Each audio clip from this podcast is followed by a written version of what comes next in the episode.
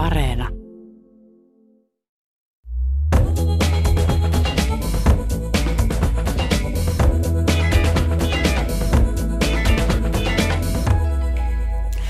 Olli Donnerin kiehtova elämä kuvaa 1900-luvun alun iloista Eurooppaa. Suomessa Sinebrykoffien sukuun syntynyt kosmopoliitti Olli Donner viihtyi oopperan katsomossa ja Rivieran rantaboulevardeilla. Kirjailija ja tutkija Jasmin Westerlund kuvaa yläluokan elämää rehellisesti iloineen ja suruineen. Olli Donner halusi jo nuorena kokea enemmän. Mihin hänen vahva uteliaisuutensa antroposofiaa kohtaan johti hänet? Minä olen Pia-Maria Lehtola, Kulttuuri Ykkösen vieraana on Jasmiin Westerlund. Lämpimästi tervetuloa. Kiitoksia, ihana olla täällä. Teet minulle lukijana eläväksi aivan uuden kiehtovan henkilön maamme kulttuurihistoriasta.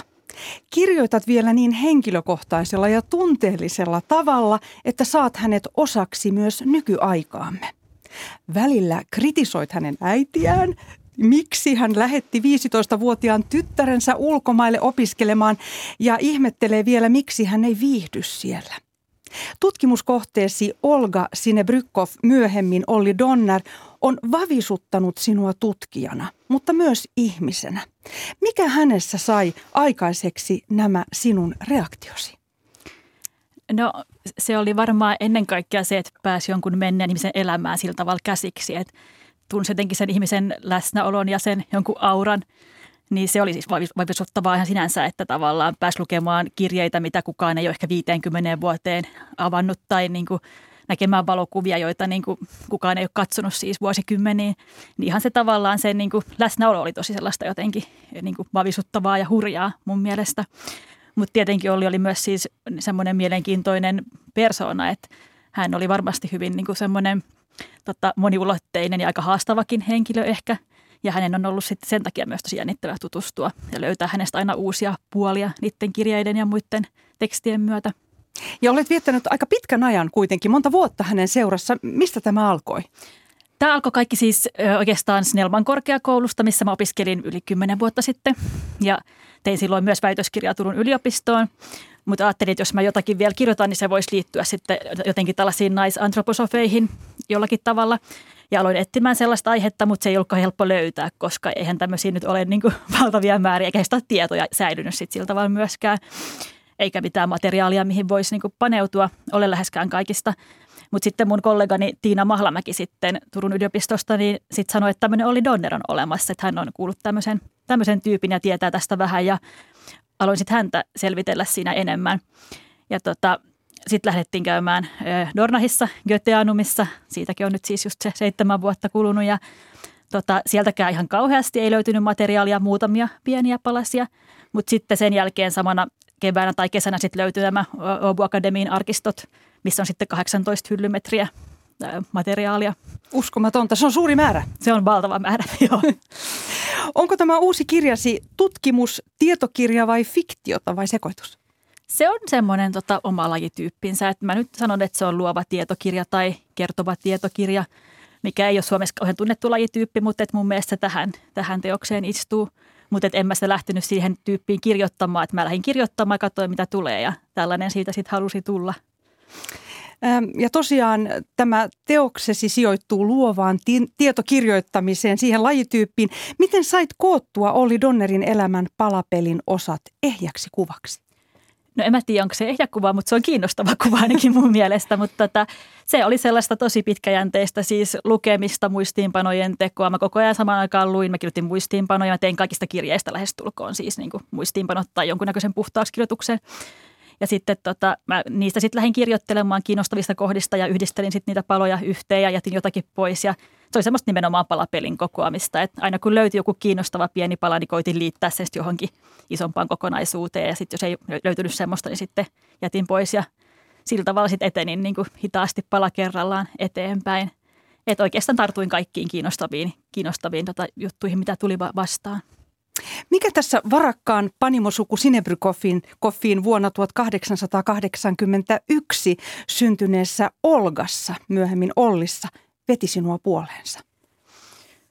Tota, no, äm, se on vaikea sanoa ehkä mikä se niin kuin ensimmäinen, ehkä nyt ylipäätään, että löytyy tämmöinen henkilö, josta olisi mahdollista kirjoittaa, josta ei ollut, ei ollut kuitenkaan kirjoitettu mitään. Että et tavallaan helposti kävi ilmi, että on kiinnostava henkilö, että on ollut mielenkiintoinen elämä, tämä on matkustellut, tämä on kirjoittanut paljon, mutta et ei löytynyt mitään sen niin kuin kummempaa. Että jos mä nyt menin kysymään joltakin tutulta, niin ei kukaan ollut koskaan kuullutkaan. Tota, niin se, se siinä nyt ehkä oli se ensimmäinen, että siinä on semmoista jotakin salaperäistä, että täällä voisi, löy- voisi löytyä jotain kiinnostavaa. Ja tota, sitten mitä pidemmälle mä sukelsin niihin materiaaleihin, niin sit sitä kiinnostavammaksi se kävi, että et tota, sitten kun sitä oli niin valtavat määrät sitä aineistoa, mihin niin pystyi uppoutumaan. Ja tietenkin olin omat, omat teokset myöskin, että niin kuin, ne on sitten ihan oma kokonaisuutensa vielä erikseen. Ja niissäkin on paljon tosi mielenkiintoista. Ja sitten totta kai nämä niin loputtomat matkat, että, että tota, niiden matkareittien seuraaminen oli valtavan kiinnostavaa ja niin kuin sellaista inspiroivaa. Eli hän oli kosmopoliitti ja kirjailija ja näihin palataan vielä lähetyksen aikana. Mutta aikakausi on 1800-luvun lopun viimeiset vuosikymmenet ja 1900-luvun alku, joka on kuitenkin koko ajan läsnä tässä. Tämä on tätä Belle Epoque-aikaa. Miten kuvailisit tämän aikakauden yläluokkaa, johon Olli Donner kuului? Minkälainen se oli tyyliltään ja hengeltään? No ainakin tämä suomalainen yläluokka, niin tämähän oli valtavan siis kosmopoliittista ja sivistynyttä ja ne matkusteli siis semmoisella volyymilla, mikä meille tuntuu jotenkin aivan uskomattomalta, että että se ihmisten matkustaminen oli aika helppoa ja niin kuin luontevaa ja jollakin tavalla myös niin kuin joka päiväistä. Toki siis vain tälle pienelle yläluokalle, mutta kuitenkin heille se oli, että nämä niin kuin kaikki reitit Eurooppaan oli hyvin säännöllisiä. Sinne kulki koko ajan laivoja ja tota, Euroopassa sitten kuljettiin tietenkin junilla e, tota, suuntaan ja toiseen. Että ne oli siis liikkuvaisia ja ne oli siis todellakin usein sivistyneitä. Että Ollihan siis, en nyt muista ulkoa, olikohan niitä kuutta kieltä, mitä hän nyt niin kuin osasi. Että siis kielitaito oli valtava ja sitten tietenkin, kun monet oli, oli olleet siis tämmöisissä niin kuin hienoissa kouluissa, niin oli sitten sivistystä muutenkin. Oli, oli luettu siis niin kuin klassikkokirjoja ja osattiin siis niin kuin, ö, tota, vaikka mitä siis tota, tansseja ja oltiin perehdytty musiikkiin ja niin kuin historiaan ja maantieteeseen. Että oli siis myös tosi sivistynyttä tämä yläluokka. Mutta olihan se to, he toki siis niin kuin kapea, kapea joukko ihmisiä, että ei siihen kauhean, kauhean monet mahtuneet siihen vaikka suomalaiseen yläluokkaan. Kuvaat teoksesi alussa ainoan lapsen Olgan vanhempia. Millaisia heidän ominaispiirteensä olivat?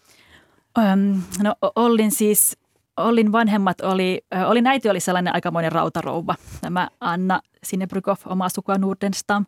Että hän piti kyllä suvun langat käsissään niin kuin koko elämänsä ajan ja eli hyvin pitkän elämän.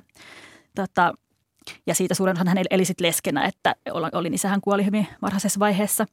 Mutta Anna oli semmoinen tota, aika suorasanainen ja ö, kaunistelematon ja tota, hyvin, hyvin sellainen niin kuin tavallaan suoraan asiaan menevä henkilö – joka kertoi mielellä, että mitä hän on mieltä. Hän oli kaikesta mieltä. Mutta toki hän oli myös siis äärettömän sivistynyt, että hänkin oli opiskellut Euroopassa tyttökouluissa ja tota, että kyllähän hän osasi, osasi etiketiä ties miten pitää käyttäytyä. Ja, ja hänen elämänsä tavallaan se ehkä keskeinen sisältö olikin sitten se seurapiirielämä, että tehtiin vierailuja ja vastavierailuja ja oli kahvikutsuja ja lounaita ja, ja tavallaan niin kuin, että se, se vei valtavan osan hänen, hänen aikaansa se seurapiirielämän ylläpitäminen. Mutta se myös niin kuin ilahdutti häntä ja hän oli tosi tavallaan niin kuin hyvin perillä kaikista sukulaisten tapahtumista ja sairauksista ja lapsien syntymistä ja aivan, aivan kaikesta. Että hän oli semmoinen suvun keskushahmo. Vaikka hän tota, myöhemmin sitten sokeutui eikä juurikaan sitten niin kuin nähnyt eikä pystynyt kauheasti poistumaan kotoa, mutta siitä huolimatta hän pyöritti sitä sukua sieltä kotoa käsin. Mutta sitten Ollin isä Nikolas, niin no, no hänestä on vähän vaikeampi sanoa, kun hän tosiaan kuoli sitten jo 40-vuotiaana. Mutta tota, äm, hän oli siis, mitä ilmeisemmin ainakin Ollin mielestä, hän oli aika sellainen niin kuin lepposa ja jotenkin helposti lähestyttävä, rento, mukava tyyppi. Olli piti hänestä tosi, tosi paljon, että he oli niin kuin ilmeisen läheisiä. Mutta yleisesti hän, mitä nyt Nikolaksesta tiedetään, niin häntä nyt pidetään niin kuin aikamoisena tuhlarina, että hän pisti rahaa menemään ja tykkäsi uhkapeleistä ja – tota, kaikkea tällaista ja ei siinä oikein siinä niin kuin bisneksen hoitamisessa ollut kovin hyvä. Että hän oli kyllä siis sinne Brukoffin panimon johdossa jonkun aikaa, mutta se ei ollut kovin menestyksessä tarina sitten se taas. Mutta sitten hän piti siis purjehduksesta ja tota, ö, matkustelusta ja tällaisista tyypillisistä yläluokkaisista huveista. Että niin kuin ehkä ne, ne oli lähempänä hänen sydäntä kuin tämä varsinaisesti tämä niin kuin perheyrityksen hoitaminen. Ja Olli Donner, tai tosiaan silloin vielä Olga Sinebrykov, lähti nuorena opiskelemaan Dresdeniin. Ja siellä hän tutustui tulevaan aviomiehensä Uno, Uno Donneriin. Siitä lähtien pariskunnan elämä tosiaan sijoittui eurooppalaisiin hotelleihin. Millainen eurooppalainen elämäntyyli oli siihen aikaan muodissa? No siis se oli tosiaan sellainen niin kuin – siis Euroopassahan tehtiin näitä Grand Toureja, oltiin tehty jo aikaisemmin, mutta että se kuuluu semmoiseen sivistykseen, että käytiin katsomassa tietyt paikat, tietyt maat ja kaupungit Euroopassa, että jotta pystyy olemaan sivistynyt yläluokan jäsen, niin piti käydä tietyissä paikoissa ja nähdä tietyt nähtävyydet.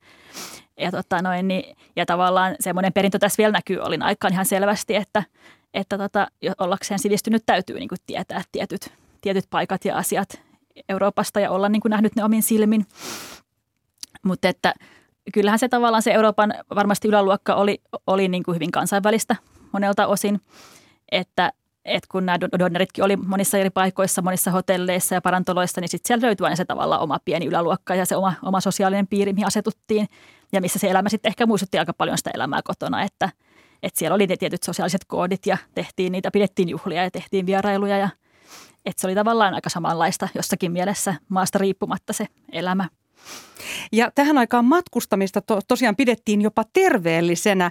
Ilman matkoja ihmisestä tulee yksipuolinen, näin to, todetaan kirjassasi. Millä tavalla tämä matkustaminen vaikutti Olli Donnerin persoonan muodostumiseen?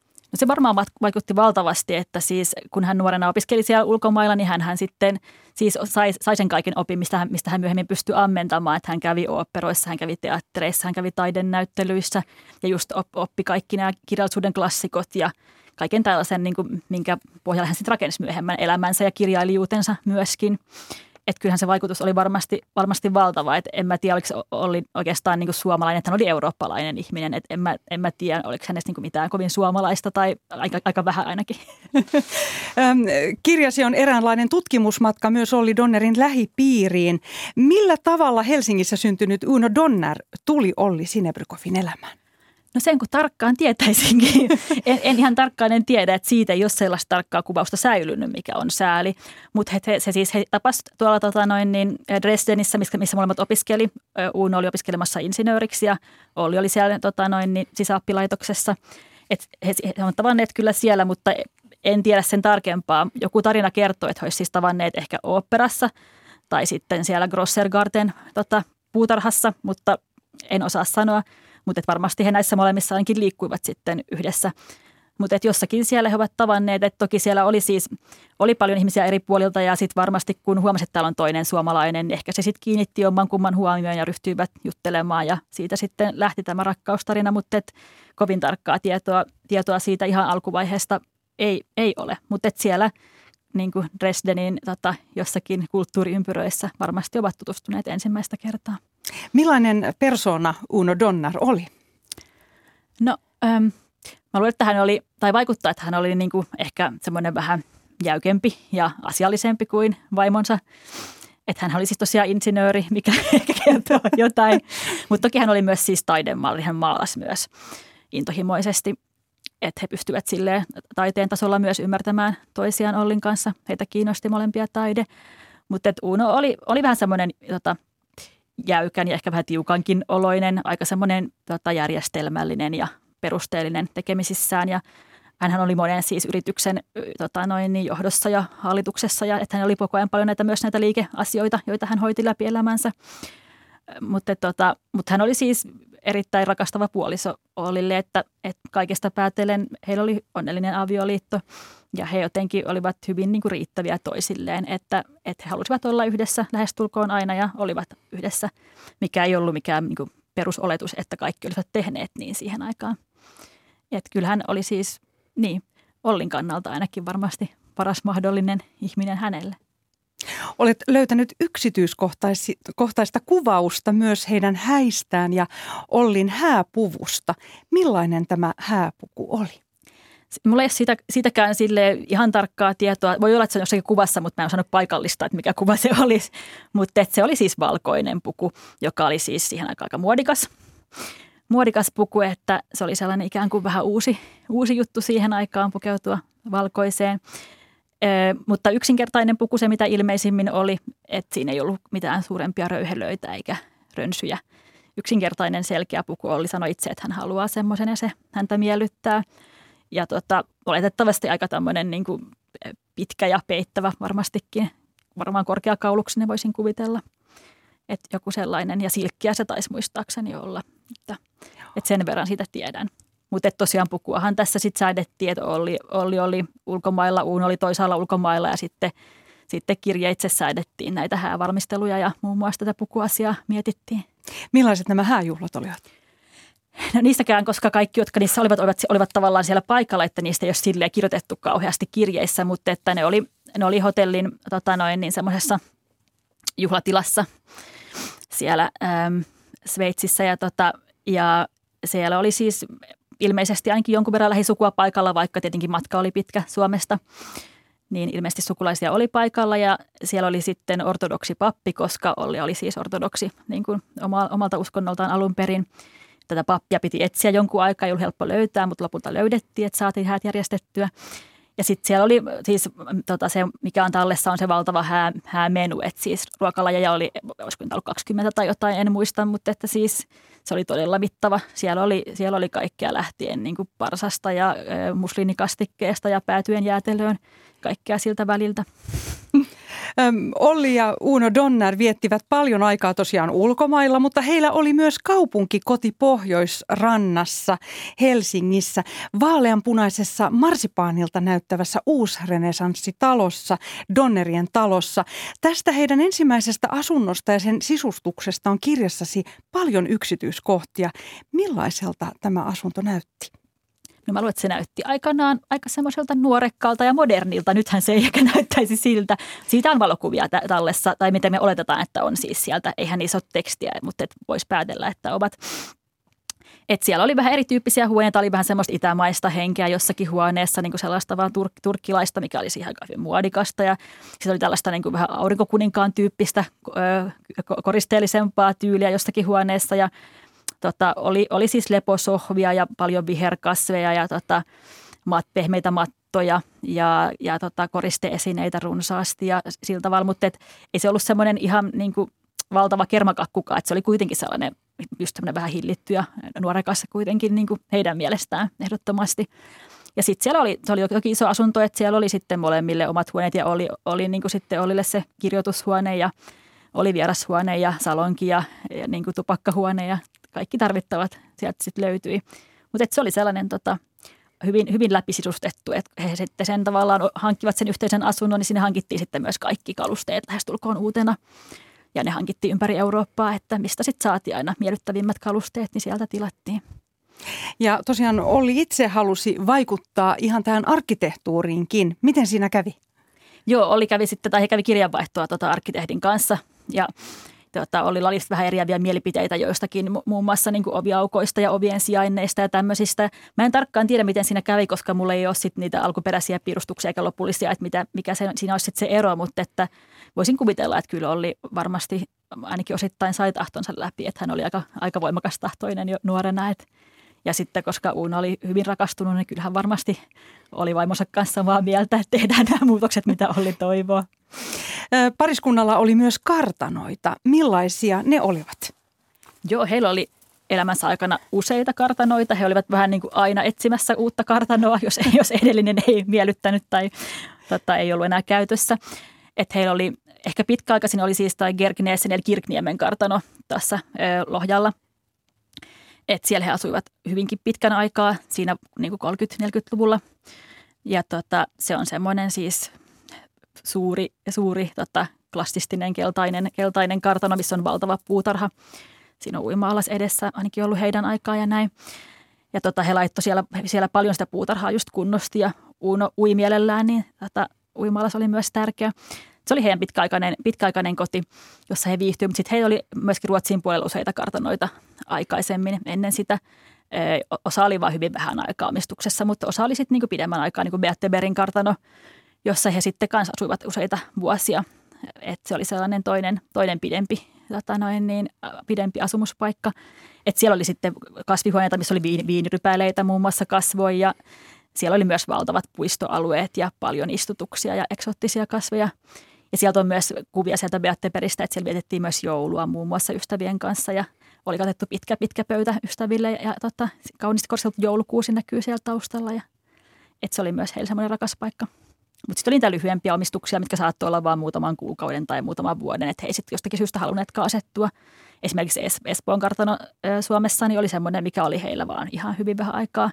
Et en tiedä, josko he asuvat siellä ollenkaan niin kuin itse, että et, et he olisivat kyllä omistuksessa, mutta et eivät ehkä ehtineet juurikaan asumaan. Ja aina eivät ehtineet olla näissä hienoissa kartanoissa ja, ja Pohjoisrannan asunnossa, koska hotellit kutsuivat ja jokaisen hotellihuoneen nurkkaan Olli Donner asettui kirjoittamaan joko näytelmiä, romaaneja tai runoja. Ja hän oli hyvin tuottelias. Runoja ja näytelmiä syntyi tosiaan näiden romaanien rinnalla monta. Miten kuvailisi hänen kirjallista tuotantoaan? Sitä on niin kuin hyvin vaikea laittaa minkä yhteen pakettiin. Se on valtavan niin kuin monipuolinen ja jotenkin yhteismitaton, että siellä on näytelmiä lapsille, joita esitettiin, jotka oli aika suosittujakin. Sitten siellä on aikuisten romaaneja, siellä on ihan mitallista runoutta. Sitten siellä on semmoisia aikuisten esoteerisia draamoja. Sitten on niinku semmoisia aika niinku tavallaan ihan mukavia lukuromaanejakin joitakin. Et siellä on niinku aivan, aivan kaikkea. Se on äh, tota, hyvin vaikea paketoida sievästi, mutta et voi sanoa, että siis hän oli, oli niin kuin hämmästyttävän monipuolinen ja yllättävä kirjailija. Et, et välillä hän oli hyvin niin kuin tavallaan moderni, jopa modernistinen ilmaisussaan. Sitten välillä hän oli aika humoristinen ja tota, että se löytyy tyylejä aivan valtavasti. Minkälainen hänen teoksiensa vastaanotto oli? No se oli ristiriitainen, voisi sanoa, että toki just niitä lastennäytelmiä, niin niistä kyllä niin kuin pidettiin että tavallaan ne sai aika hyvää vastaanottoa. Mutta sitten aikuisten kirjailijana, niin, niin tota, se oli, kyllähän jonkun verran saisi siis ihan myönteistäkin niin palautetta, mutta sitten aika usein on semmoista vähän hämmästynyttä, että ei oikein ymmärretty, että mistä näissä on kysymys ja mitä tässä nyt pitäisi niin kuin etsiä tästä teoksesta ja niin kuin, miten tätä pitäisi lukea. Ja toki sitten ylipäätään ei niitä hirveästi tullut niitä arvioita, että kyllä ne niin kuin, aika vähäiseksi jäi se vastaanotto usein. Mutta toki hän oli sitten omat, omat tota, ystävänsä, jotka sitten kirjoitti hyviä kritiikkejä niin kuin uupumatta ja jotka jaksoi aina niin kuin kiittää kirjoista ja piti niistä niin kuin valtavasti. Että kyllä niitäkin sitten löytyi toki. Mutta hän kuitenkin kuuluu meidän kirjalliseen kaanoniin, eli häntä pidetään kirjailijana. No mä en, siis, mä en ole törmännyt häneen kyllä yhtään missään kanonissa, mutta kyllähän totta kai hän on siis kirjailija, hän on siis iso laajatuotanto, mutta et en mä tiedä kuuluuko hän mihinkään kanoniin. Ehkä toivottavasti tämän mun kirjan jälkeen hän alkaa sitten kuulua johonkin kanoniin, mutta, mutta et ei häntä kyllä ole siis nyt myöhemmin varmasti juurikaan luettu, että lukijat on ollut kyllä hyvin vähissä sitten hänen kuoleman jälkeen. Mitä itse pidit, kun luit häntä? Mä siis pidin osittain tosi paljonkin. Mä olin yllättynyt. Siis siellä oli hienoja, tosi modernistisia niin tekstejä. Semmoista, mitä tavallaan mä en tiennyt, että siihen aikaan on olemassa Suomessa. Että siellä oli just vaikka tosi villejä kuvauksia elokuvissa olemisesta tai jostakin ilmalaiva, ilmalaivasta, joka lentää tai muusta tämmöisestä, mikä oli siis siihen aikaan vuosien alussa Suomessa ihan niin kuin uutta ja ihmeellistä. Ja myöskin hänen ilmaisunsa on semmoista aika niin kuin, usein semmoista niukkaa ja jotenkin just hyvin modernia ja tiukkaa puristettua varsinkin vanhemmiten. Että tota, kyllä mä pidin niistä monista ja niistä pitäisi kyllä kirjoittaa ihan erikseen sitten vielä niin kuin, tota, omia tutkimuksia ja artikkeleitaan. Mutta toki sitten välillä, välillä totta kai itsekin siis tipahdin kärryltä enkä yhtään ymmärtänyt mistään kysymys. Olikohan aikaansa edellä? Ja kyllä mun mielestä joo. Tai olihan hänellä niin kuin aikalaisia, siis modernisteja Suomessa oli siihen aikaan, mutta että hän ei vaan sitten kuulunut mihinkään semmoiseen heidän piiriin, että hän taisi osattu lukea semmoisen osana –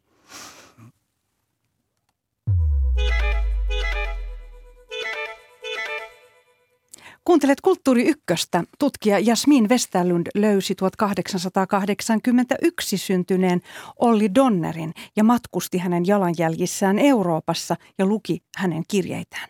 Millainen tämä kosmopoliitti ja antroposofiasta kiinnostunut kirjailija oli?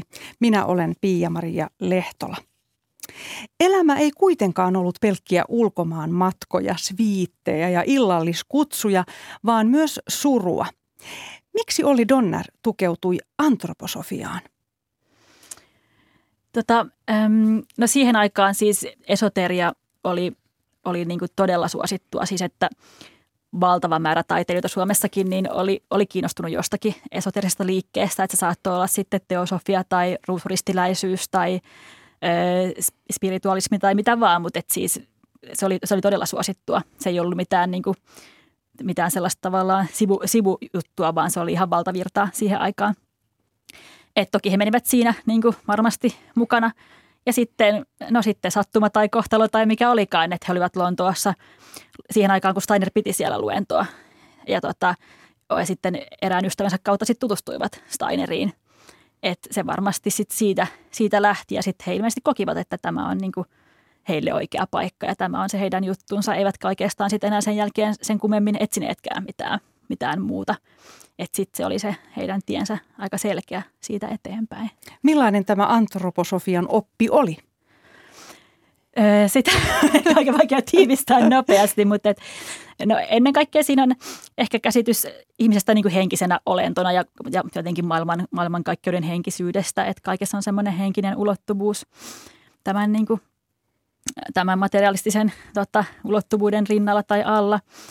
Ja sitten se on tietenkin tosi monipuolinen oppi sillä tavalla, että Steiner oli kiinnostunut siis yhteiskunnan kysymyksistä, että hän, hän tota, kirjoitti niistä ja hän oli kiinnostunut maanviljelyksestä, koulutuksesta, terveydenhoidosta, että kaikille tavalla aloille hänellä on jonkunnäköinen niin kuin sovellus tai oma, oma tota, polku olemassa. Että se oli sillä tavalla tosi kattava, kattava oppi, että se, siitä löytyy kaikille elämän osa-alueille jotain.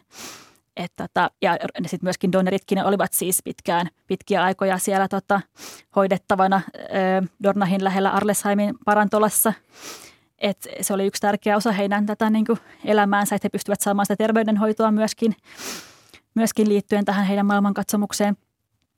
Mutta se oli siis äh, tota, henkinen, äh, monipuolinen niin kuin, ähm, katsomus ja, tota, ja mitä sitä vielä voisi sanoa. No toki siinä siis vaikutti taustalla siis teosofia selkeästi ja äh, monet, monet esimerkiksi saksalaiset ajattelijat, niin kuin vaikka nyt siis Kant, Hegel, monet muut, että siellä totta kai näkyy taustalla, ruusu, ruusuristiläisyys liittyy, liittyy tai näkyy siellä ja tota, monet idän uskonnot näkyy, että siinä on tavallaan valtavasti aineksia eri puolilta. Luen näytteen kirjastasi. Ollista tulee jotain aivan muuta. Ihminen, jolle todellinen maailma on näkymätön maailma. Se, mikä näkyy, on vain näkymättömän heijastusta. Kukkien, leninkien ja aamiaistarvikkeiden todellisuus kalpenee maailman henkien, aikakausien, olemusten ja eetterivoimien rinnalla. Näin tosiaan kirjoitat kirjassasi. Mitä hän ammentaa tästä eetterivoimasta? No, ylipäätään varmaan ihan kaikesta siitä siis ammensi ihan hirveästi esimerkiksi hänen siis taiteeseensa, hänen kirjoihinsa, että, että niissähän on hyvin selvää, että ei niissä nyt niinku puhuta, puhuta tavallaan vain niistä asioista, mistä puhutaan, vaan puhutaan myös jostakin, niin mikä on pinnan alla. Tai että se kiinnostava ulottuvuus ei, ei ole tämä meidän niinku arkielämä, vaan joku, joku syvempi. Et, et siinähän, siihen tosi, tosi paljon ammensi varmastikin. Mutta totta kai siis ylipäätään niinku koko hänen elämänsä määritti tämä katsomus, että – että hän koitti siis työstää itseään, itseään ihmisenä niin kuin henkisemmäksi ja paremmaksi koko ajan, että hän teki meditaatioita ja hän luki paljon Steinerin tekstejä ja muitakin tekstejä ja tota, että hän teki erilaisia harjoitteita ja tällä tavalla, että hän yritti, yritti koko ajan työskennellä itsensä kanssa päästäkseen lähemmäs sitä henkistä. Kirjoitat myös, että hän unien kautta esimerkiksi halusi tavata joitakin ihmisiä omissa unissaan. Joo, siis sitä kyllä näkyy kirjeessä heillä jonkun verran, että, että ystäviä voidaan tavata unien kautta tai sitten just meditaatioiden kautta. Tai sitten vaan semmoiselle, että ajatellaan jotakin voimakkaasti, niin no tavallaan se on niin meditaatio. Että silläkin tavalla pystyttiin, pystyttiin pitämään yhteyttä ystäviin, jos oltiin kaukana eri, eri maissa ja vaikka eri mantereillakin, niin, niin se oli mahdollista. Ja, ja just, että se ei ollut, ollut heille siis mitään sellaista tavallaan, tai että se oli, se oli totta ja niin kuin tavallaan ihan, ihan tavallaan uskottava ja mahdollinen keino siihen yhteydenpitoon. Olli sairastelee usein ja kirjassasi on kuvausta myös hänen anorektisesta suhtautumisesta ruokaan. mitä ajattelet, mistä tämä johtui? No se on tietenkin vähän tällaista aika rohkeaa puoskarointia täältä niin kuin tulevaisuudesta menneisyyteen, mutta et kyllä mä ajattelen, että siinä varmasti oli jotakin tekemistä sen kanssa, että hänellä oli niin, oli niin vähän vaikutusvaltaa omaan elämänsä nuorena, että hänet lähetettiin nuorena sinne Eurooppaan opiskelemaan, eikä hän ei ollut siihen oikeastaan mitä sanottavaa, että, että haluaako hän sinne lähteä vai ei. Usein kyllä haluskin, totta kai, mutta sitten halusi myös kotiinkin, mutta ei nyt sitten tietenkään niin vaan sieltä päässyt kotiin. Ja siellä saattoi olla aika tiukat, tiukat päiväjärjestykset, piti, piti opiskella vieraalla kielellä useita tunteja päivässä ja piti olla kaukana kotoa ja ei, ei saanut tavata ystäviä, ei saanut valvoa, ei saanut päästä toisia tyttöjä huoneeseen ja kaikkea tällaista. Että oli tosi paljon niin kuin sääntöjä ja rajoituksia, niin sitten ehkä hän halusi kuitenkin johonkin sitten vaikuttaa omassa elämässä ja sitten siihen omaan kehoon hän pystyi kuitenkin vaikuttamaan. Mutta tämä on nyt toki tällainen niin kuin hyvin kaukaa tehty tällainen raju yleistys. Mutta jotain sellaista siinä varmasti oli.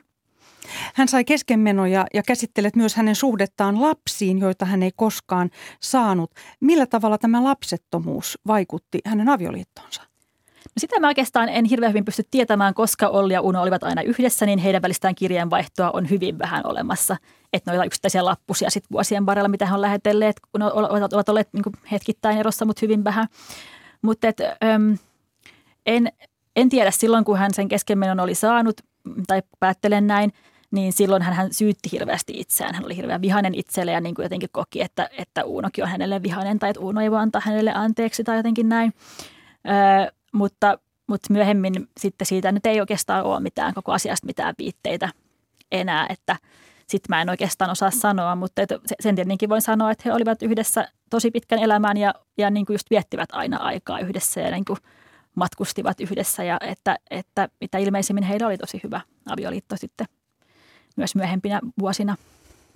Luen kirjastasi taas hyvin kuvaavan kohdan, jossa oma lähestymistapasi Olli Donneria kohtaan tulee elävästi ilmi. Silloinkin, kun Olli kirjoittaa ihmisille, jotka ovat hänen hengen heimolaisiaan, hän tuntuu jäävän tietyn etäisyyden päähän. Tämä on mielenkiintoista. Miksi Olli ei päästänyt montakaan ihmistä kovin lähelle? Niin, se on siis semmoinen vaikutelma, mikä mulle tulee aina uudestaan ja tota, tietenkin joissakin tapauksissa liittyy siihen hänen yläluokkaisuuteensa, että jos hän kirjoitti jollekin, joka ei ollut hänen kanssaan sama, samaan luokkalokeroon kuuluva, niin hänen oli aika vaikea usein suhtautua sellaisiin ihmisiin, että, että, että hän ei oikein osannut asettua, asettua sit niinku samalle tasolle välttämättä. Ja sitten toisaalta ne, jotka kirjoitti hänelle kirjeitä, jotka eivät olleet sama, samaa luokkaa, niin usein koki, että hän oli hyvin niin kuin semmoinen kaukainen ja mahtava ja jotenkin niin kuin vaikeasti tavoitettava ja niin kuin upea ja ihmeellinen, että ei hän oikein niin kuin uskaltanutkaan lähestyä. Mutta ehkä se oli myös hänen persoonassaan sitten joku sellainen piirre, että hän ei oikein mielellään päästänyt ihmisiä kovin lähelle. Että Uunon toki ja varmaan jotakin muitakin, ehkä jotakin ystäviä, mutta monia ihmisiä hän piti sillä tavalla vähän käden mitan päässä. Että ehkä se johtui sitten en tiedä siitä hänen niin kuin, nuoruudestaan siellä Euroopassa, että hänet, hänet niin usein tavallaan riistettiin irti hänen, hänelle rakkaiden ihmisten luota, niin hän ei ehkä enää halunnutkaan kiintyä niin helposti. Mutta sellainen ihminen hän tuntuu olleen. Se on myös mielenkiintoista, teet tällaisen havainnon, että kukat olivat tärkeitä. Joskus jopa kukkia, kukkien kautta kerrottiin tunteista, joita ei voitu muuten ilmaista esimerkiksi verbaalisesti. Joo, se oli hyvin tyypillistä niin kuin olin äidille varsinkin, mutta sitten oli omaksu tämän saman tavan äidiltään että ei, oli näiti inhostunteilua yli kaiken. Hänen mielestä oli kauhea, että tunteita oikeastaan pitänyt koskaan juurikaan näyttää. Mutta siltä huolimatta sitten oli äiti kuitenkin ilmastunteita kukkien muodossa, että hän, hänen oli tarkkaan valittuja kukkia, mitä hän lähetti eri tilaisuuksiin ja syntymäpäiville tai jos oli häät tai hautajaiset tai mitä vaan, niin oli valittuja tietyt kukat ja tietty määrä ja tietyn värisiä kukkia lähetettiin. Ja se oli semmoinen tavalla oma kielensä, mitä hän sitten selvästi käytti tunteiden ilmaisuun, mikä ei muuten ollut hänelle luontevaa. Ja oli sitten omaksu tämän saman tavan, että vaikka he oli missä päin tahansa Eurooppaa, niin hän aina sitten hoiti sen, että joku palvelija vei sitten kukkia sukulaisille ja ystäville aina, kun oli semmoinen tilaisuus, milloin piti, piti tota, niitä viedä, niin niitä kyllä sitten vietiin var- varmasti niin kuin rekkalasteittain läpi, läpi vuosikymmenien. Kirjoitat kirjassasi myös näin. Olli on liukas pinta, jolta sanat valuvat pois. Hän on valokuvat, joista ystävät kiittävät, mutta joita minä en koskaan näe. Hän on kuivatut kukat, joita kirjeiden mukana lähetetään, mutta joiden väri ja tuoksu ovat kadonneet. Minä jäljitän himmeää figuuria. Koen kirjaa lukiessani, että olet aika ihastunut tähän hahmoosi ja kunnioitat myös häntä – ja viet jopa keltaisen ruusun hänen Brysselin kotitalonsa ikkunalaudalle. Miten kuvailisit tätä vetovoimaa tutkimuskohdettasi kohtaan? Mä, mä ajatellut, että siis, mä en tiedä, että pidänkö mä Ollista tai pitäisinkö mä hänestä, ehkä en. Mutta mut siis valtavan kiinnostava ja niin kuin just puolensa vetävä henkilö hän kuitenkin on. Ja ehkä siinä on just se, kun ei häntä koskaan voi aivan tavoittaakaan, niin sitten se tavallaan jotenkin se vetovoima niin kuin säilyy. Että kun mä aina yritän ja yritän häntä ihdata enkä koskaan saa kiinni, niin sitten tavallaan mä haluan yrittää vaan lisää ja yrittää löytää vielä jonkun, jonkun kulman tai jonkun tavallaan katsantokannan häneen. E, niin jotakin sellaista kissahiirileikkiä siinä niin kuin varmaan meidän suhteessa on, mutta et sitä mä en tiedä, että jos mä niin kuin tapaisin olin oikeasti, niin viihtyisinkö mä hänen kanssaan yhtään. Tai että niin musta tuntuu, että hän voisi olla aika jotenkin haastavaa seuraa. Mutta näin tälle välimatkan päästä niin erittäin kiehtova ja niin kuin innostava. Olet tosiaan lähestynyt tutkimuskohdettasi myös matkustamalla Olli Donnerin jalanjäljissä. Mihin muualle kuin Brysseliin matkustit? No oikeastaan en Ollin takia matkustanut juurikaan, mutta aina kun oli muuten matkoilla, niin matkustin sitten niin kuin katsomaan hänen paikkojaan. Et me ollaan mun miehen tutkijan työn takia asuttu Mainzissa ja Stuttgartissa, niin sitten Mainzista lähdettiin sitten käymään Bad Kreuznachissa, missä oli täällä kylpyläkaupunki, missä oli ja Uno vietti nuorena aikaa. Siellä käytiin tekemässä ihana päivämatka ja, tota, ja sehän oli hyvin siis säilynyt ja näytti siltä pitkälti, mitä heidän aikanaan. Ja sitten Stuttgartissa oli ja Uno vietti ö, vuosien mittaan aika paljonkin lyhyitä ajanjaksoja. Niin siellä me asuttiin kaksi vuotta sitten ja sitten pystyin siellä kuljeskelemaan Ollin katuja ja käymään katsomassa hotelleja ja tota, Steiner-kouluja ja sellaisia. Et se, oli, se oli myös hauska ja osittain vähän sellainen niin kuin sattumakin, että satuttiin asumaan tosi lähellä, lähellä lintapaikkoja. Ei, ei tiedetty, kun hankittiin asunto.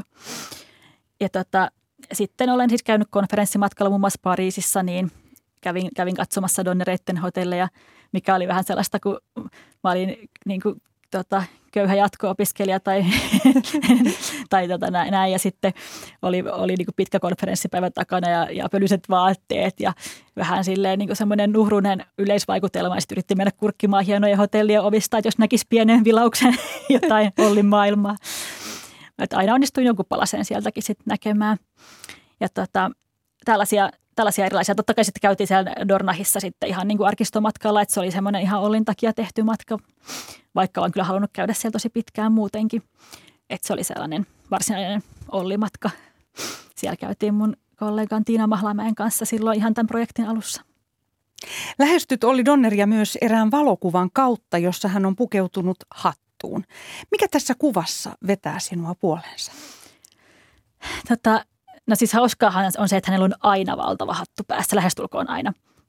Että tota, hän harrasti sellaisia niin kuin, valtavien mittasuhteiden päähineitä, joissa oli kaiken maailman silkkiä ja ruusukkeita ja niin kuin, sellaisia muhkeita kankaita. Ja sitten jossain vaiheessa mä ymmärsin, että se varmaan johtuu siitä, että hänellä on hörökorvat, jotka peittyy sitten niin kuin mukavasti sen hatun alle. Öö, mutta tota, niin, niin on jotenkin sellainen hauska semmoinen jotenkin, mitkä vei vähän lähemmäs ehkä häntä, että mä ehkä sain pikkasen kiinni hänestä ihmisenä ja persoonana, kun mä näin ne. Tai aloin, aloin katsella niitä kuvia niistä valtavista hatuista ja aloin miettiä, että mihin ne voisi liittyä. Niin se, se oli sellainen jotenkin hauska pieni, pieni polku. Olet myös tutkinut hänen sairaskertomustaan. Miltä tuntui lukea näitä yksityiskohtaisia taudin kuvia? Se tuntui aika hurjalta, vähän sopimattomalta – vaikka sitten samaan aikaan, varsinkin täällä Helsingissä, kun mä luin niitä tota, sellaisia potilaspäiväkirjoja, niin nehän oli hyvin semmoisia tavallaan kuivakoita ja asiallisia, että ei niissä oikeastaan ole mitään sellaista kauhean niin kuin, tavallaan, tavallaan kauhean henkilökohtaista, vaikka onhan ne totta kai henkilökohtaisia, mutta kun ne diagnosit on, on niin kuin latinaksena on hyvin yleisiä ja yleispäteviä. Et jotenkin se on sen jännä ristiriita, että se tuntui vähän sopimattomalta, semmoiselta tirkistelyltä, mutta sitten toisaalta se aineisto oli, oli semmoista hyvinkin asiallista. Mutta kyllä se joutui miettimään, että, että saanko mä tehdä näin ja voiko mä tehdä näitä, vaikka nämä on avoimia ja näitä pääsee lukemaan, niin pitääkö mun silti näitä lukea, saanko mä näitä lukea. Mut kyllä mä sitten luin ja yritin kuitenkin käyttää niitä jotenkin niin kuin kohteliaasti ja arvokkaasti, enkä ryhtynyt niitä sen kummemmin niin kuin retostelemaan. Mutta se, se oli jännittävää. Ja sitten ihan ensimmäinen aineisto, mitä mä oikeastaan löysin Ollista, niin oli siellä Arlesheimin klinikalla ne Arlesheimin klinikan potilasasiakirjat. Ja tota, se oli, se oli myös sellainen omituinen tulokulma, että kun mä en tiennyt koko henkilöstä oikeastaan muuta kuin, niin kuin jotakin elinvuodet ja jotakin kirjoja, mitä hän on kirjoittanut, ja yhtäkkiä mulla on hänen potilastietoja siinä luettavana. Että se oli myös tosi erikoinen kokemus. Mitä hän sairasti? Hän sairasti vaikka ja, vaikka ja mitä, että siis äh, hänellä oli vaeltava munuainen, äh, muun muassa hän oli paljon hammasongelmia, että, tota, tai ientulehdusta ja tämmöisiä muita hammasongelmia, polvivaivoja oli, oli moneen kertaan ja tota, sitten oli kaiken näköistä yleistä niin kuin, heikotusta ja anemiaa ja tota, sellaista niin kuin, tavalla yleistä huonovointisuutta. Mutta erityisesti siis just näitä niin kuin, hammasongelmia oli paljon ja sitten munuaisen kanssa oli, oli ongelmia useampaan kertaan. Se on myös mielenkiintoista, että tähän, siihen aikaan niin äm, esimerkiksi reuma oli tietyllä tavalla muotisairaus ja, ja tehtiin tällaisia terveysmatkoja ja sillä tavalla päästiin myös vähän rauhaan. Sai olla oman itsensä kanssa. Joo, mun mielestä reuma oli se kortti, mikä aina vedettiin, jos piti päästä pois seurapiirielämästä, niin tota, sitten sanottiin, että nyt on reuma, että nyt täytyy lähteä parantolla ulkomaille, että ei pysty osallistumaan nimipäiville eikä, eikä tota, syntymäpäiville eikä kissaristiäisiin. Se oli kyllä sellainen todella muodikas diagnoosi, että sitä oli kaikilla ja eri elimissä ja eri paikoissa. Että tota, Uunolla muun muassa oli, oli tota, usein, usein sit se reuma oli se diagnoosi. Ja sitten mentiin, mentiin parantoihin ja siellä sitten levättiin sopivaksi katsottu aika ja sitten jaksettiin taas palata ehkä seurapiirielämään. Kirjoitat kirjassasi myös, että Ollilla tuntui aina olleen myös tällainen lisääiti, tai niitä oli todennäköisesti kaksi. Ja ainakin Tanttus Mattis on sellainen äiti, lisääiti. Miksi hän tarvitsi näitä lisääitejä? No mä ajattelen, että siksi, että kun hänen oma äiti oli aika semmoinen tota noin, niin, aika kova ja tiukkakin niin kuin osittain – monissa asioissa, niin sitten nämä tädit oli semmoisia vähän pehmeämpiä, lähestyttävämpiä hahmoja, että heille pystyi sitten vuodattamaan murheita ja teini-iän kaikkia kaipauksia ja semmoisia helpommin, että, että omalle äidille hän oli ei sillä tavalla osannut niitä kertoa eikä, eikä varmaan uskaltanut yrittääkään. Mutta että näille tädeille sitten pystyi, että he oli, he oli vähän semmoisia tavallaan jotenkin lähempänä ja enemmän Ollin, Ollin tasolla sitten olevia henkilöitä ja heille uskalsi olla sitten enemmän niin kuin herkkä ja vähän niin kuin rikkinäinen. Palataan vielä antroposofiaan äh, ja Rudolf Steineriin. Millainen oli Ollin ja Uunon suhde Rudolf Steineriin? Se oli varmasti aika äh, läheinen, mikä on paljon sanottu, koska ei niitä ihmisiä ihan hirveästi ehkä ollut, jotka oli Steinerin kanssa läheisiä, mutta ainakin Uno Donner ilmeisesti oli, oli hänen kanssaan aika paljon tekemisissä. Toki lähinnä varmaan tämmöisissä niin kuin seuraan liittyvissä asioissa, eli, eli ei nyt ehkä niinkään henkilökohtaisella tasolla, mutta että olivat paljon tekemisissä ja Uno Donner järjesteli kaiken näköisiä luentomatkoja, että saatiin Steineria luennoimaan, luennoimaan tota, e, Pohjois-Eurooppaan ja Suomeenkin ja näin, että, että semmoisissa yhteyksissä olivat paljon tekemisissä. Ja, ja totta kai Steiner oli heille siis tosi tärkeä opettaja ja niin kuin esikuva ja siis varmaan mitä ylisanoja oikein voi käyttää, siis että kaikki, kaikki sanat on mahdollisia, että hän oli tosi tärkeä, niin kuin, tärkeä henkilö heille että Ollin ja Steinerin välit mulla ei ole sillä tavalla tieto, koska Olli ei ollut sitten taas niin kuin siinä yhdistystoiminnassa sillä tavalla aktiivinen, mutta että kyllä hänelläkin on semmoinen Steinerin antama, antama tota noin, niin meditaatio tai semmoinen pieni niin kuin säe löytyy sieltä hänen materiaaleista, joka on ollut hänellä, oli hänellä siis vuosikymmeniä, jota hän ilmeisesti luki päivittäin, jonka Steiner antoi hänelle silloin joskus hyvin heidän niin kuin ensi tapaamisillaan. Ja Oli Donner, hän koki kuitenkin kutsumuksen tämän antroposofian myötä, kun hän perusti lapsille hoitokodin Suomeen. Mitä tästä tiedämme? Joo, hän perusti siis tota noin, niin, tämmöisen kehitysvammaisten hoitokodin sinne Kirknessin, Kirkniemen kartanon läheisyyteen. Ja tota, se toimi, toimi joitakin vuosia hän aktiivisesti. Siellä oli kaksi koulutettua hoitajaa, jotka oli koulutettu siis täällä niin kuin Arlesheimin klinikalla Sveitsissä – ja tota, siellä oli, oli semmoinen varmaan kymmenisen lasta parhaimmillaan, joita sitten sinne erilaisilla ilmoituksilla ja kyselyillä etsittiin, että saataisiin niitä sopivia lapsia sinne. Ja se oli, se oli sillä tavalla tosi niin kuin, ö, poikkeuksellinen ja moderni paikka, että, että siellä ajateltiin Steinerin oppien mukaan, että nämä lapset on siis niin kuin ehjiä ja kokonaisia oikeasti sisältä, että jos he onkin jotenkin niin kuin rikki tai niin kuin vajavaisia pinnalta, niin he oikeasti on kuitenkin niin kuin eheitä kokonaisia ihmisiä, joilla sen, joilla sen heitä pitäisi niin kuin nähdä. Ja heitä kohdeltiin myös uskoakseni näin, että he, he sai tosi niin kuin lempeätä ja ö, ymmärtävää hoitoa. Että heitä olisi, olisi voitu jossakin toisessa paikassa lukita jonnekin niin kuin peräkamariin tai jotakin tällaista, mutta et siellä he olisivat niin täysivaltaisia asukkaita ja ihmisiä. Ja ymmärsin, että he saivat myös harrastaa näytel, näytelmien esittämistä eurytmiaa, joka on, liittyy antroposofiaan. Siellä tehtiin eurytmiaa tehtiin ja, siis, ja sitten toki niin kuin muitakin antroposofisia varmasti niin kuin tällaisia ö, hoitomuotoja, ehkä jotain hierontaa ja tällaisia varmasti käytettiin, ehkä homeopaattisia lääkkeitä. Ja sitten toki myöskin he vaan sit sai olla ihan lapsia laskea mäkeä ja rakentaa lumiukkoja ja niin kuin pitää hauskaa. Että se oli toki myös tärkeä osa sitä elämää. Onko tästä jotain jäljellä? tästä hoitokodista? No tästä, tästä niin kuin varsinaisesti mun käsittääkseni ei ole. Et toki Suomessa on nyt sitten taas niin kuin paljon myöhemmin perustettu, perustettu sitten muita vastaavan tapaisia paikkoja, mutta se oli kyllä ihan omaa, omaa luokkaansa ja ensimmäinen silloin, silloin aikanaan ja hyvin niin kuin tavallaan sellainen tota, pioneeri alallaan. Mutta hirveän kauan se ei sitten toiminut. Ilmeisesti lapsia oli vähän vaikea saada. Siinä oli kuitenkin kustannuksia perheille. Kaikki ei pystynyt niitä maksamaan. Ja sitten tota, myöskin varmaan nämä hoitajat sitten vähän uupui siinä, että työtä oli aika paljon. Ja et sitten muutaman vuoden päästä se sitten suljettiin. Ja sitten osa lapsista sitten lähti sinne Arlesheimiin, Sveitsiin ja jotkut sitten ehkä jonkin muihin paikkoihin Suomessa. Mutta siitä mulla ei sitten ole tarkkaa tietoa, että mitä, mitä kaikille sitten tapahtui sen jälkeen. Turun yliopiston tutkija Jasmin Westerlund, olet erikoistunut feministiseen kirjallisuuden tutkimukseen ja vuonna 2013 väittelit naisten kirjoittamista taiteilijaromaaneista. Miten katsot Olli Donneria ja hänen elämänkaartaan feministisestä kulmasta? Joo, kiinnostava kysymys. Kukaan ei koskaan kysynyt. tota, No mä ajattelen, että se on feministinen teko, ehkä vanhanaikainen sellainen, mutta kuitenkin se, että, että mä niin kuin ylipäänsä tutkin häntä ja niin kuin olen tuonut hänet nyt valoon tuolta menneisyyden hämärästä. Että kun heidänkin suvussa on paljon näitä tunnettuja miehiä, että, että heistä on kyllä puhuttu ja kirjoitettu, mutta sitten kuitenkin ja naiset on jäänyt sinne pimentoon. Että kyllä heitä edelleenkin pitää sieltä noukkia esiin, vaikka edetäänkin niin kuin 2020-lukua, niin silti ei, ei sieltä niin kuin itsestään pääse esiin. Ja sitten just selläkin tavalla, että – mä, että jos olisi ollut vaikka niin kuin mies ja olisi kirjoittanut sellaisia kirjoja kuin hän kirjoitti, niin ne olisi voinut olla ehkä tosi niin kuin tunnettuja ja arvostettuja ja niin kuin yhdistettyjä. En tiedä, mutta siis tuntuu mahdolliselta. Mutta, mutta nyt ne sitten vaan niin kuin niitä pidettiin sit kuitenkin lähinnä usein outoina ja vaikeasti lähestyttävinä ja niin kuin, ei niitä osattu oikein niin kuin nähdä sen esimerkiksi sen tavallaan niin kuin modernismi linssin läpi.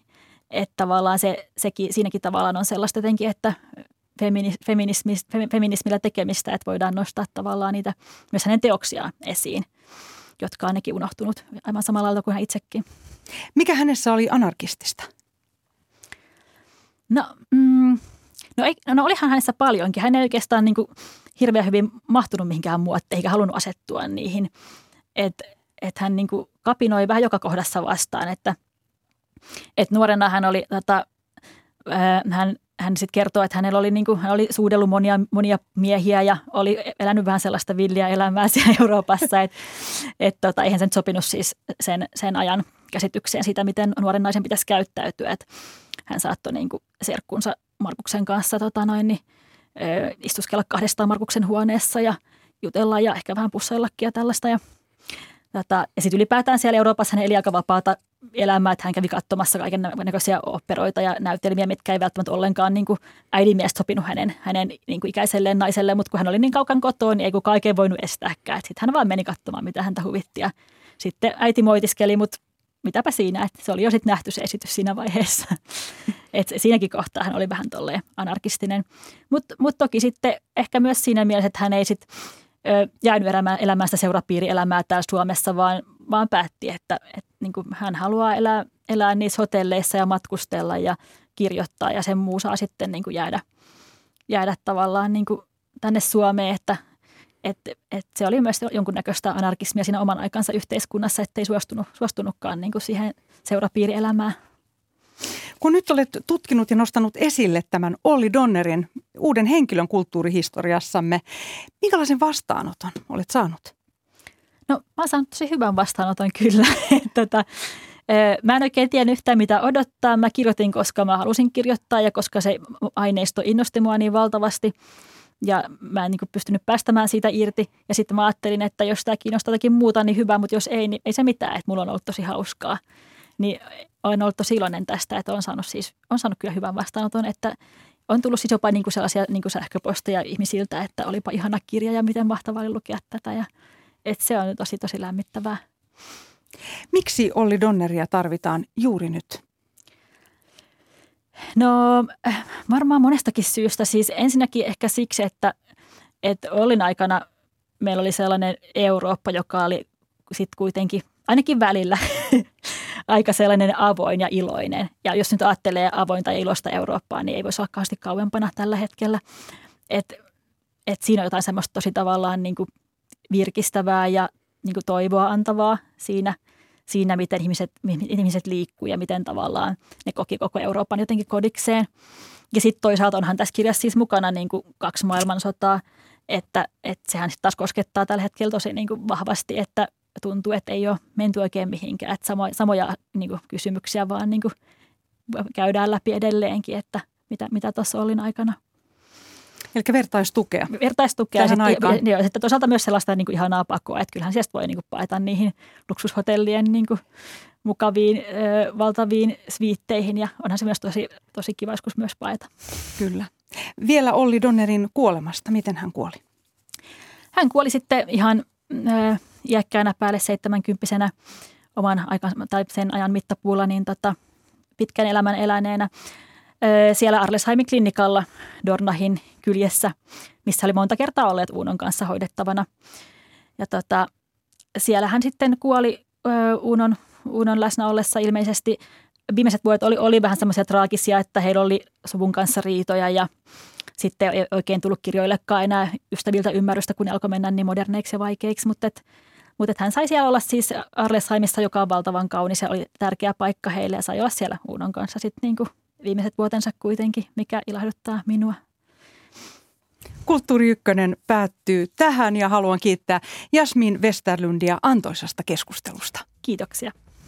Ja tämä lähetys ja muutkin löytyvät Yle Areenasta. Ja keskiviikkona Kulttuuri Ykkösen aiheena on seuraava Tekoäly runoilee, säveltää, maalaa ja käy älykkäitä keskusteluja. Onko tekoäly GPT kolme tietoinen olento vai työkalu? Juontajana on Ville Talola ja tämä liittyy Yle Radio 1, Yle Teeman ja Yle Areenaan yhteiseen kesäteemaan, joka on tulevaisuus. Etenkin kesäkuussa kanavilla nousevat esiin sekä utopiat että dystopiat, niin aiempien sukupolvien näyt kuin nykyisetkin. Tätä lähetystä kanssani olivat tekemässä äänitarkkailija Marko Vierikko ja tuottaja Olli Kangassalo. Kaunista tiistaita teille kaikille.